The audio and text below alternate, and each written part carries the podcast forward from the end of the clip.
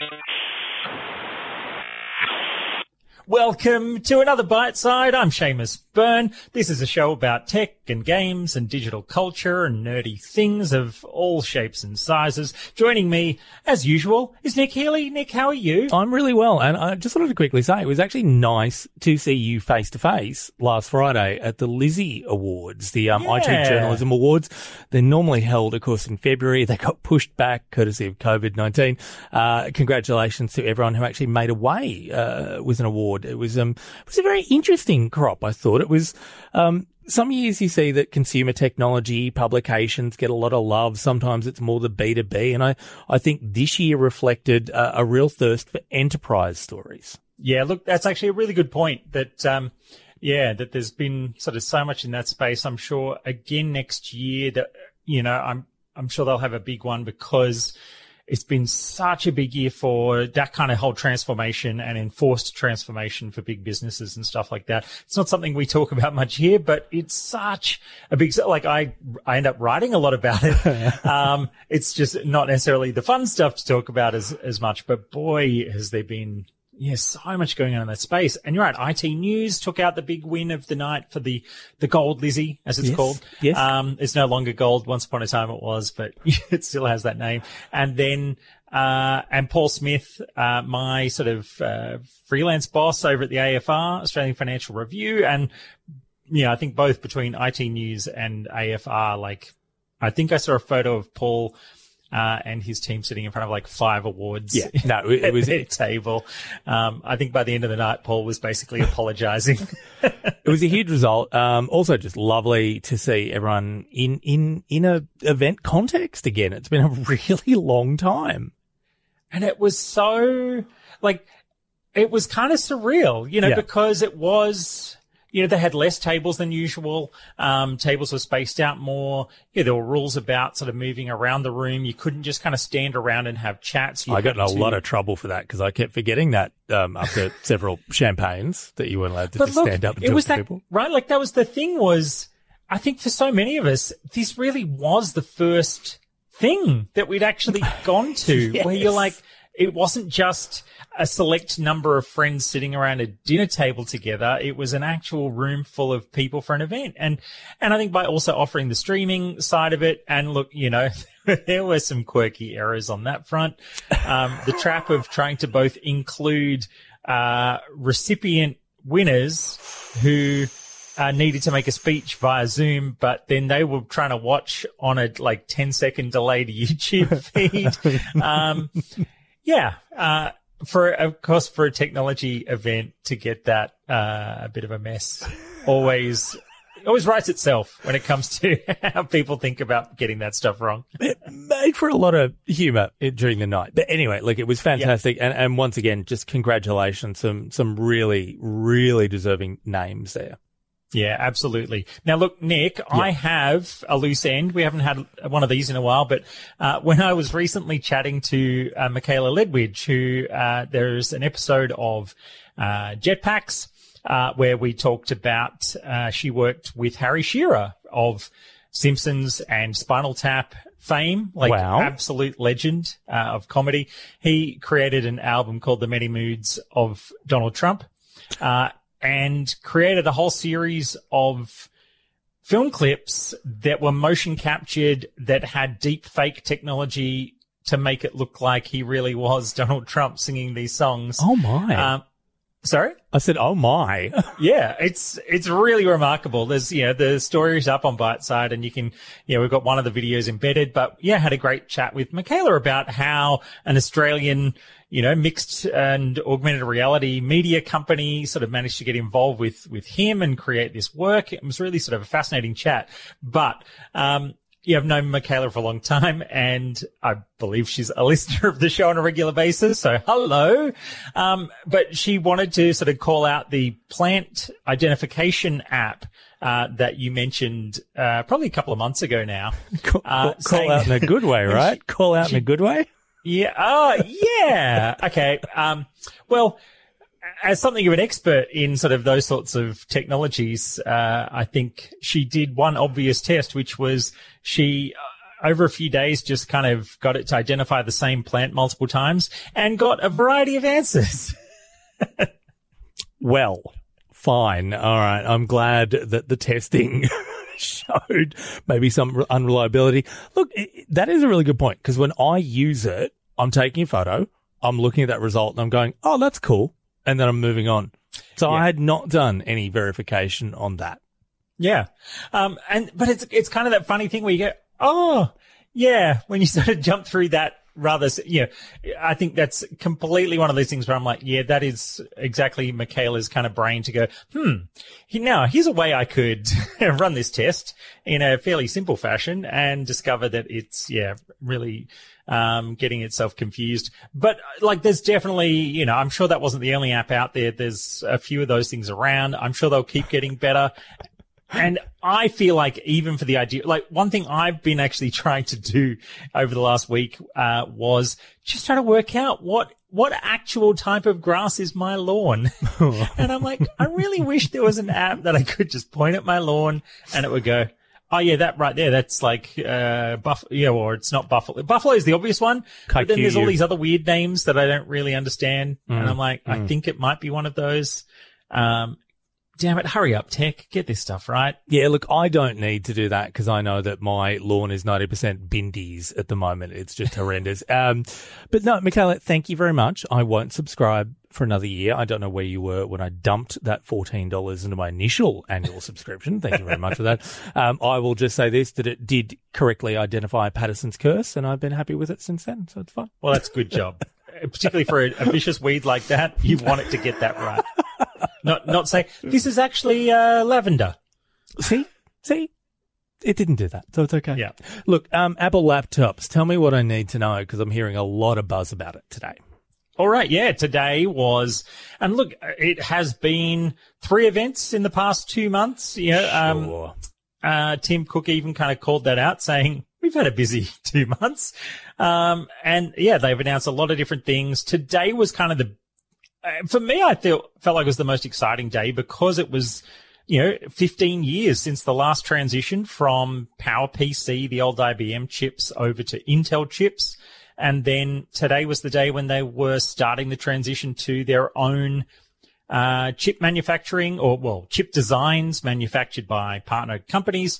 Uh, but this is essentially them moving to their kind of ARM based processors that they've been designing for their uh, iPads and iPhones. And there's been a lot of sort of, you know, okay, what's this going to mean? What's it going to mean for speeds? Is this just a case of them sort of saying, uh, you know, it's going to be cheaper if we just control everything. And if we control our hardware, then we're able to, you know, in the same way that they've felt like that's a big part of the iPhone and the iPad, right? When you control both the hardware and the software, you can do a lot more with it. Um, Whereas, of course, you know, Intel wasn't going to go out and design custom chips just for Apple when they're just trying to sell lots of chips to everybody. Um, and so today was the day, and we started to sort of see their first uh, numbers on what they felt we can expect when we start to get our hands on these things. And like the numbers were huge. And look, this is absolutely, I think, a point of interesting debate, but they were claiming anywhere from, yeah, just saying in terms of processing that compared to their previous, uh, yeah, so their Intel based MacBook Air, that the new MacBook Air gets three times the processing performance, uh, over the previous one. And like, yeah, normally when we talk about processing upgrades these days, we're talking 20%, 30% would be like a really great year over year increase in laptop processing speeds. The idea that they're saying that it's in the ballpark of 300% for, mm, you know, what, your what, laptop much? processing speeds and up to like 500% for graphics performance and things like that is absolutely enormous. That is, that is a 300% is enormous, like absolutely enormous. Yeah. And I think, yeah, so they revealed what, so they've called it the M1. And this is, I think, a very kind of clever play by them in that everyone's kind of known the A series of chips. Uh, that are in iPhones and iPads. And yeah, they've kind of foregrounded that a lot over the years. And they, and so the numbering has kind of become a big thing. And they're up to like the A15 chips in the latest, uh, iPhones and iPads and things, and they 14, and then they like have a an X on the end for like Pro Edition iPads and stuff like that. Um, so this is just called the M1, and I think it's kind of a nice way for them to sort of not directly tie, you know, what is the chip inside the iPad right now versus what is the chip inside the laptop right now. And, you know, in a lot of respects, I'm sure it's a slightly different design because it's now about doing a, a different job, basically. And they know it's sitting in a different kind of body, which means they probably need it to do different things with the, you know, the heat dissipation and all that sort of stuff. Um, but yeah, like the MacBook Air model now, it'll have, uh, it's a fanless design. So the MacBook Air will run silent. They've said it runs at, um, uh, like basically the longest battery life ever, vastly improved performance overall. Uh, they've also released the Mac Mini, uh, which they're saying again, you know, similar, you know, three times five times types of, of uh, upgrades in performance, and then the 13 inch MacBook Pro. And so obviously now they're holding out for the, the 15 inch and the bigger models and the iMac. And then obviously the Mac Pro down the track. I kind of get the feeling maybe they'll have next year sometime. It'll be like a new, maybe it'll be like the P1 and call that like a performance chip instead of just being that really small and mobile focused chip. But as a first day for this stuff, it's really interesting. The stuff is on sale right now. Uh, it comes out like if you bought one today, you'd get it shipped to you next week. Uh, like I'm for all the numbers, I'm just really excited to actually see it being used because I think that's where it's going to really sort of become real because those numbers are just so huge that it's hard to quite comprehend what it's actually going to mean when you like click something in an app and see how it performs. How long do you think until we, we get some verification on these numbers? Yeah, look, I mean, one of the big ones that they used a few times is this idea of saying it performs this much better than the top selling mm. Windows laptop on the market today, you know, and you're like, well, which one is it? Like that, that, that's that kind of thing where they'll make vague statements about what it's outperforming. And you're like, that's a spectacular number. I just, I, yeah, I'd love to know what exactly we benchmarking it against.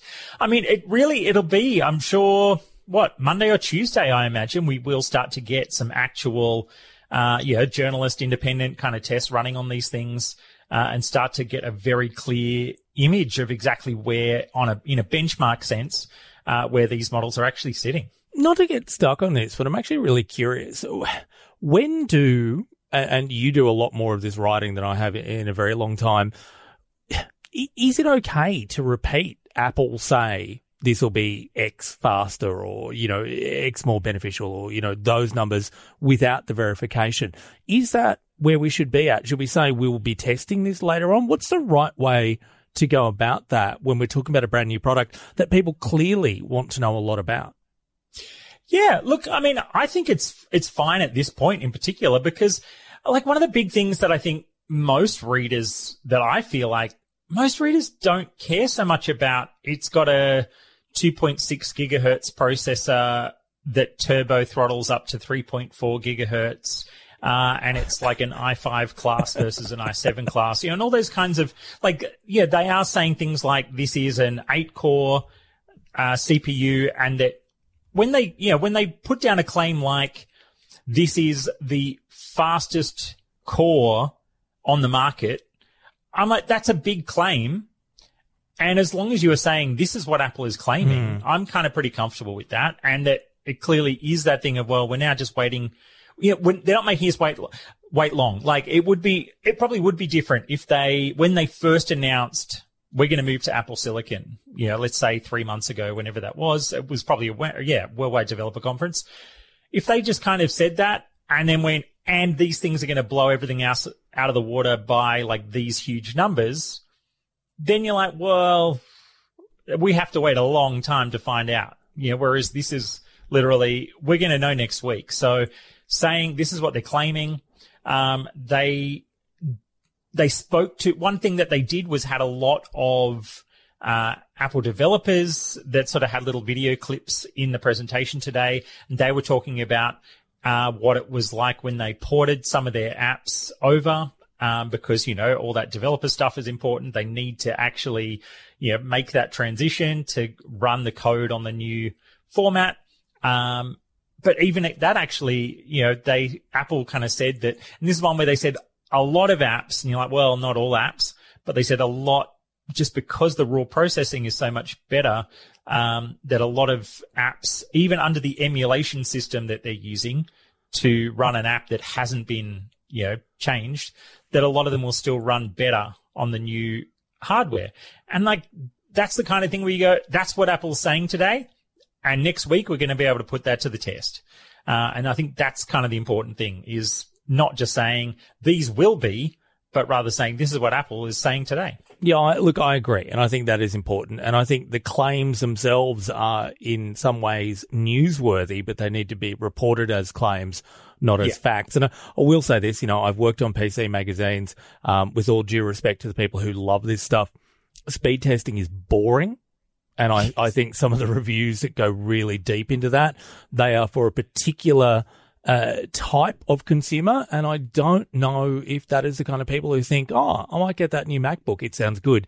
They don't necessarily look for that granular testing detail that I think was maybe very common in the PC space only a few years ago. Yeah.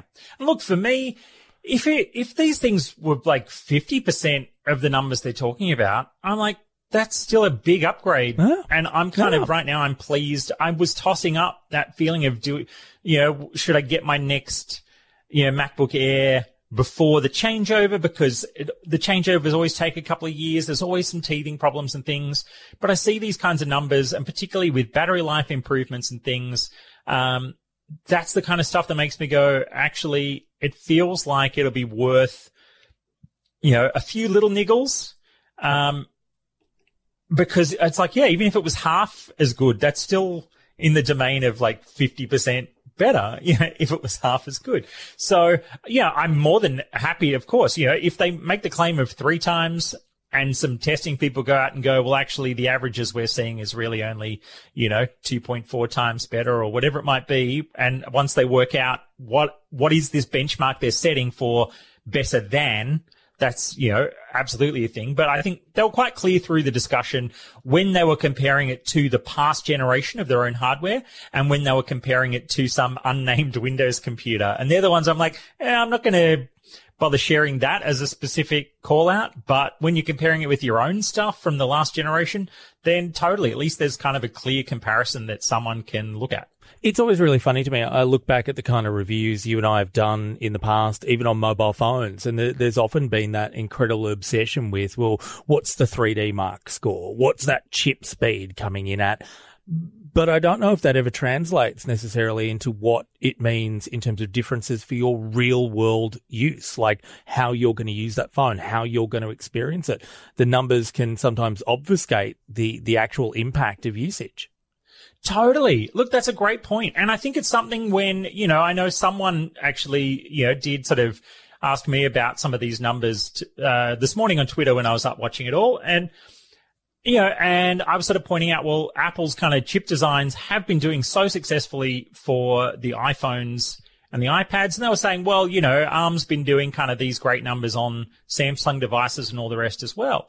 But, but it's like, well, the difference there is exactly like you're sort of saying, Nick, that the when I then go and look at, you know, the actual those nerds who do the super hardcore testing so that I don't have to, um, that they kind of keep pointing out that actually by kind of actual usage sort of contexts that Apple's, uh, I, you know, iPads and iPhones um, outperform in terms of raw performance. Uh, anything that you're sort of getting over on the Android side. And it's, it's very clearly because of that synchronization of the software and the hardware because, you know, Google is not designing Android for a specific chip or for a specific handset. And so it has to be a kind of more general purpose platform, which can't be as customized, you know, in that same way.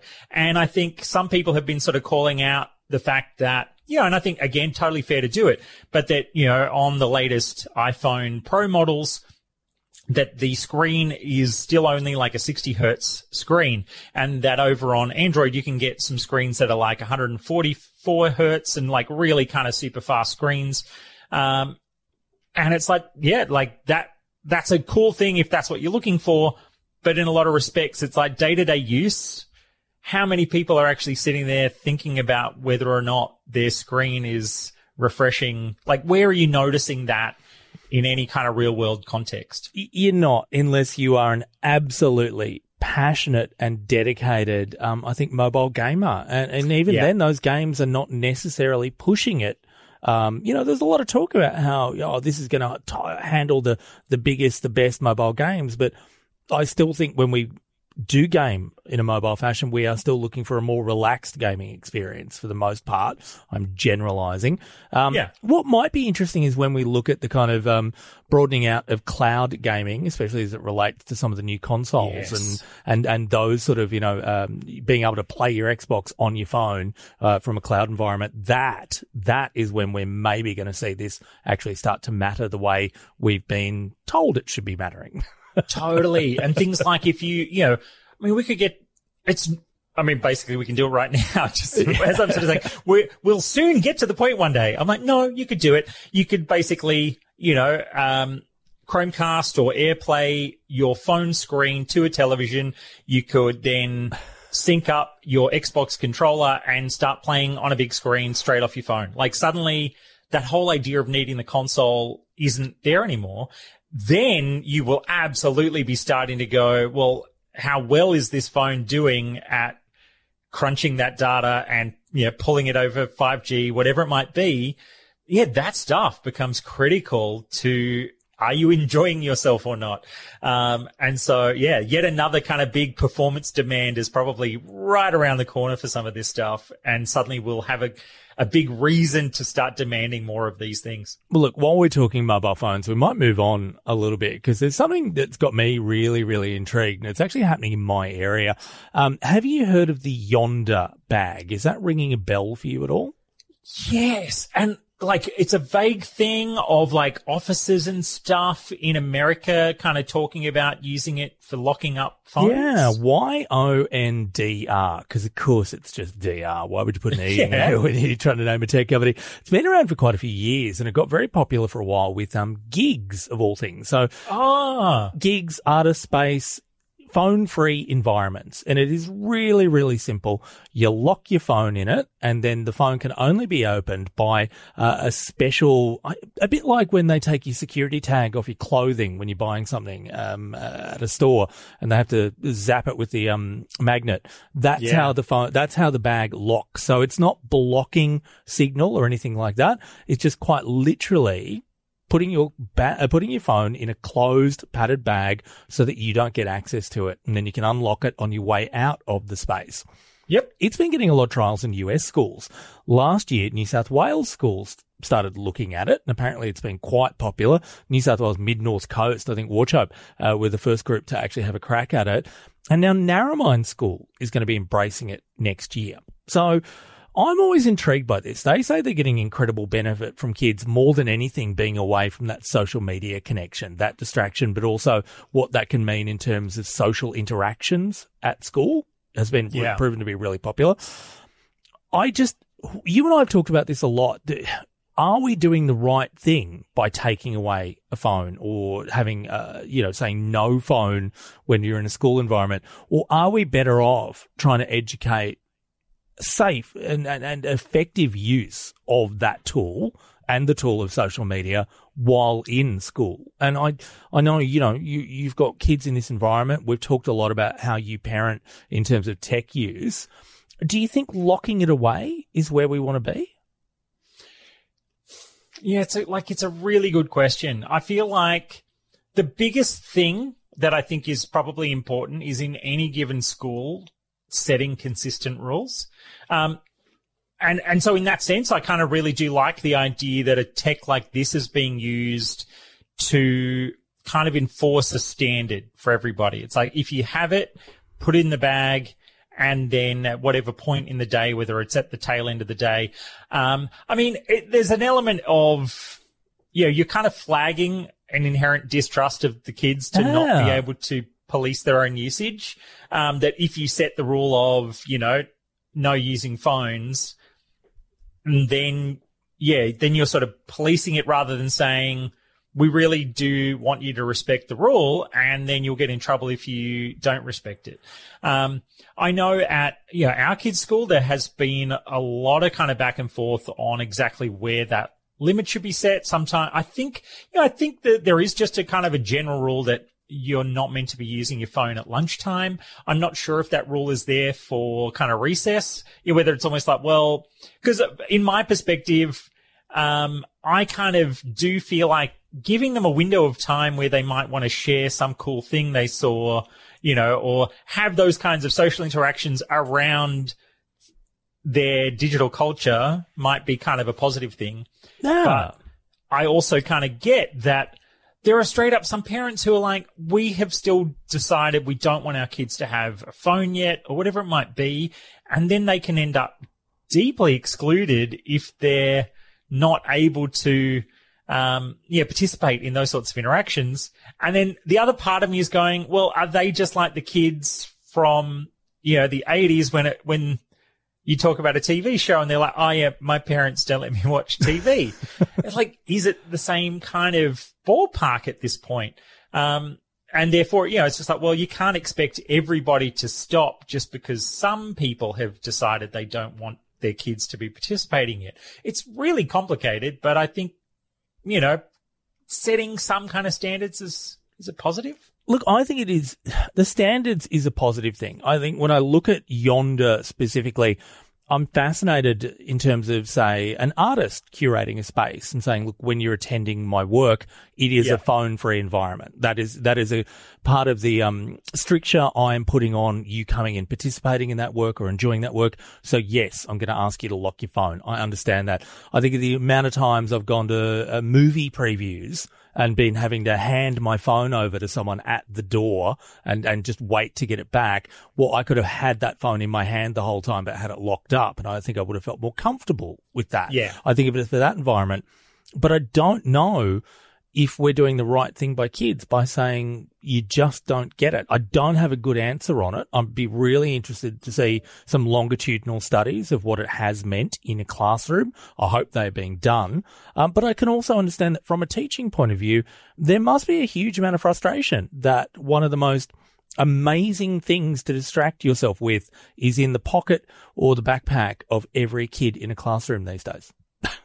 Yeah, it's such a good point. And look, I mean, the flip side of my own argument there, as I think about it, and kind of like what you just said, is temptation is just a bitch when you're a teenager. As an adult, it's like when it's just sitting that you just can so easily get distracted and that there is something freeing about an enforcement, you know, that that you can then just relax and go, oh, I can't even get to it, even if I wanted to.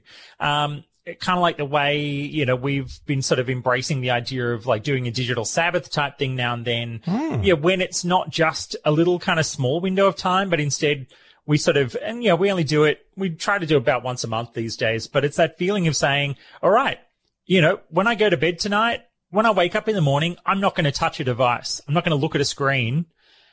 And that sort of sudden relaxation you feel when you're like, it's just such a definitive decision that's been made for the day ahead instead of, you know, okay, I won't look at it before 10 in the morning or, you know, different kinds of vague rules. And so I can imagine that that sort of just enforced thing of saying it's in the bag. Then it's like, well, I can't even get it. And therefore I'm just going to relax and not even worry about it because it's not going to be part of that little temptation, um, nerve in my brain.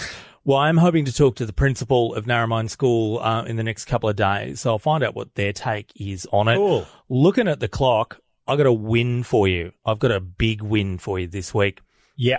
If you are a QR code, which neither you nor I am, but if you were a QR code, it is a great time to be alive in New South Yes. Wales. Uh, it is going to be mandatory for having digital COVID 19 registration instead of the sign in paper that so many places are using it. That's going to tie in from the 23rd of November when a lot of the, the final borders and some of those final restrictions drop down a little bit. So yeah, QR codes is most likely, but it's a big shift. You know, there's still a lot of pubs I go to, a lot of bars, a lot of cafes where they'll let you just scroll your name and number on a, on a sign in sheet on the way in all over from the 23rd. It's got to be digital. And I reckon most likely that's going to be the QR code. Although I will say there was one pub I went to in a very small town not far from here who had one single PC that everyone had to queue up behind and then type in on to sign in. It had to be done on their sign in sheet on their PC. And all I could think of was just how wildly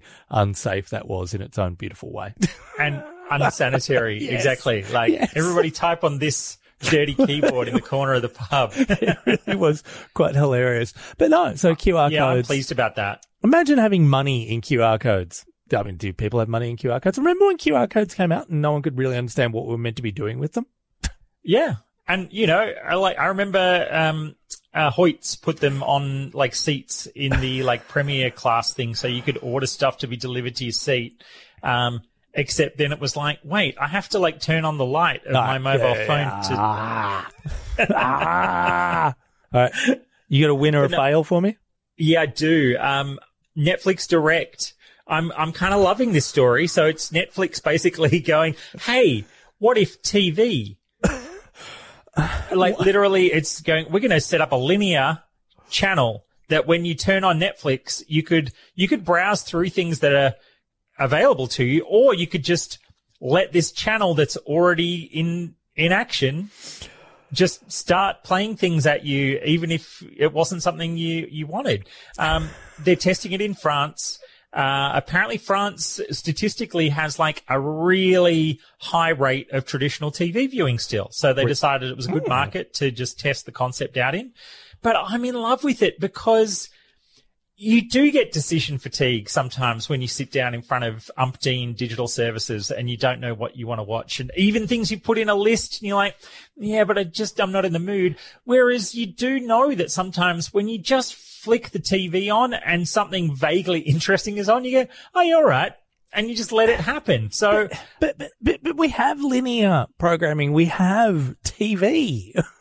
yeah. But like, but TV doesn't have all the shows that are on Netflix on it. It's got TV shows but, but, that are from the other TV channels. But, Netflix, I like this idea of going, just uh, give me the serendipity version of Netflix. Like Netflix content. I know there's a lot of stuff in there I've never watched. What, what's on right now? And nah. I realize it's part of what I love about Twitch too, is nah. I'm like, no, nah. I can't queue, I can't queue up Twitch. I just have to sort of see who's currently on and I'm jumping in midstream no matter what happens. Literally midstream. No, no, no, no, no, no, no. this is this is Silicon Valley. You know how every six months they reinvent the bus. Like, oh, what if it was Uber, but it took a lot of people on and followed a pre-programmed path, and you just had to hop on at particular stations every six months. Someone invents the bus. This is this all over again. I don't like you know you, everything you just asked for could be sorted by an "I'm feeling lucky" button on Netflix. Oh, yes. Yeah, pretty much. Except there, there really is a thing of how many times have you kind of gone, oh, I don't want to watch the first 10 minutes of this thing to find out if it's good or not. No, all Just, time, all time. One of my, uh, you know, uh, my comfort space is watching half an hour of seven different movies before thinking, no, no, no. That's my Saturday night. I love it now. I live for it. Yeah. Uh, yeah. Well, maybe the I'm feeling lucky button that does just go, can you just guys put some like meta tags into your movies and go, that's a good scene. We'll just drop them in in the middle of some cool scene. I would do that. Like, you know, uh, when you think, oh, I just want to watch something with that really, really, you know, taken level of violence, but I don't want any of the preamble. Just get into that bit. Like, yeah. I, what's he yeah, doing? I've just beating some people where he up. starts hunting down the bad guys. Yeah, that's it. That's all. Because I don't care I'm sure it's a daughter or a pet or a wife or um, some kind of, oh yeah, maybe it's the Charlize Theron version where she's hunting down someone because she's angry. Yep. Um, bring it on. I want the Nicolas Cage movie, but not the half hour of him looking sad beforehand, but the, the, the final half hour of when he's on the rampage. That's it. Yes. We've solved it. Let's go start a startup. oh my lord! Yeah, we're going to call it Quibi because I understand that there's a couple of um, uh, domain names going free now. It might be going yeah pretty cheap, but a few people might accidentally still type it in sometime. Seamus Byrne, shall we leave it there? Yes, Nick. Where can people find you and all your cool stuff? Uh, come and see me posting photos of my rose bushes on Twitter. I'm at, at Dr. Nick. It is dr underscore nic. I've become that guy. I have become that guy. I'm at Seamus on Twitter, S E A M U S, if somehow you haven't encountered me and my name before.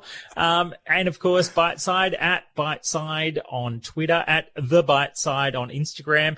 And we are now posting lots of stuff on Instagram because thankfully one of my fab colleagues, Chris Button, has taken the reins on that and is doing some lovely Instagram posting of all the latest stories and things and doing pretty stuff with it all. So that's awesome. Uh, and of course, you can email us, ask at byteside.com. And, uh, yeah, Nick, good to chat to you again. And we will see you all again soon.